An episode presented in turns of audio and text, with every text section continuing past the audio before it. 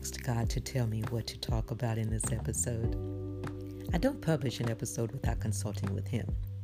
There's never a rush to share anything with the public space just to say I did something, that I have a podcast. I may publish an episode every two weeks, three weeks, or it may be longer before I share a message, or I just may publish an episode in a couple of days just after publishing one. When something stirs in me, that is when I move it from my thoughts and extend to the atmosphere of diversity. A diverse audience based on race, gender, ethnicity, religion, and political ideology.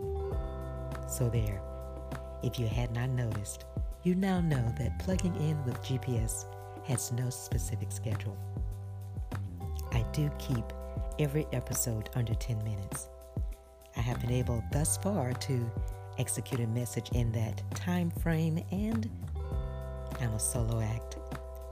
There are podcasts with guests included.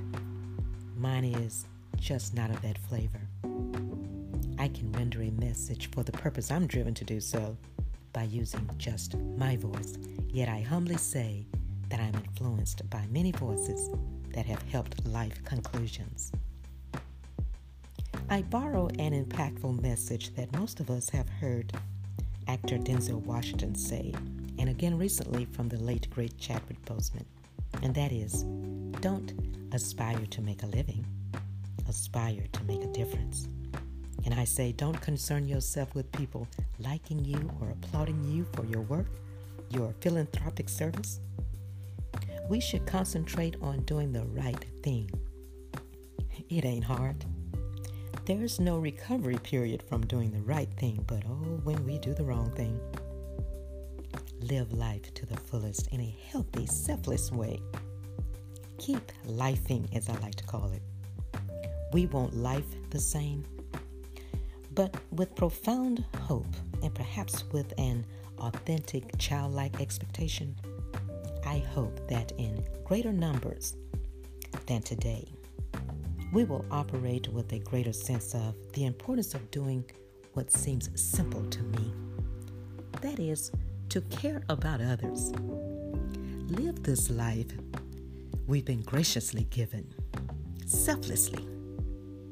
If we would just take a step back and observe the egregious, hurtful, and so very selfish driven events that are going on in the world, and then place ourselves as the recipient of such events, as being the one who is on the receiving end, and ask ourselves, how would I feel if that had happened or was happening to me? If we earnestly ask ourselves that with a heart of reality, I believe there would be more of what we need in our families, communities, cities, state, country, and the world.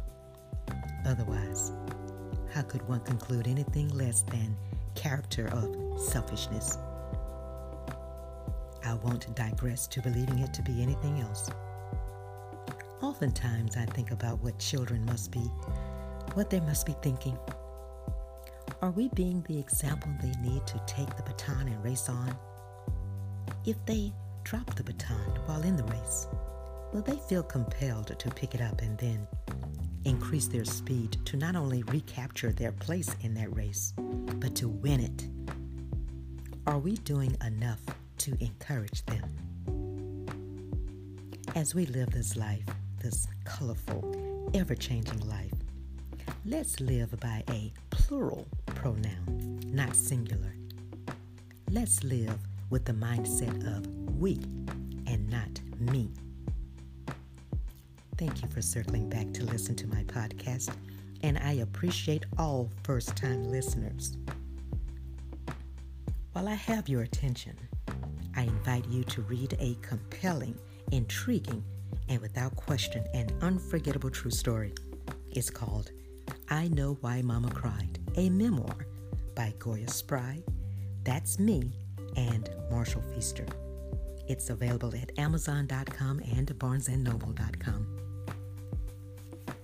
Not that U.S. citizens need reminding, but this is a presidential election year. If you have the opportunity to vote early, take it. What's in store for the United States in 2021? Will President Donald Trump serve a second term, or will we have Joe Biden as new leadership? Voting is a constitutional right. If you're eligible, vote. This has been a needed message, yeah? Carpe diem, and bye bye for now.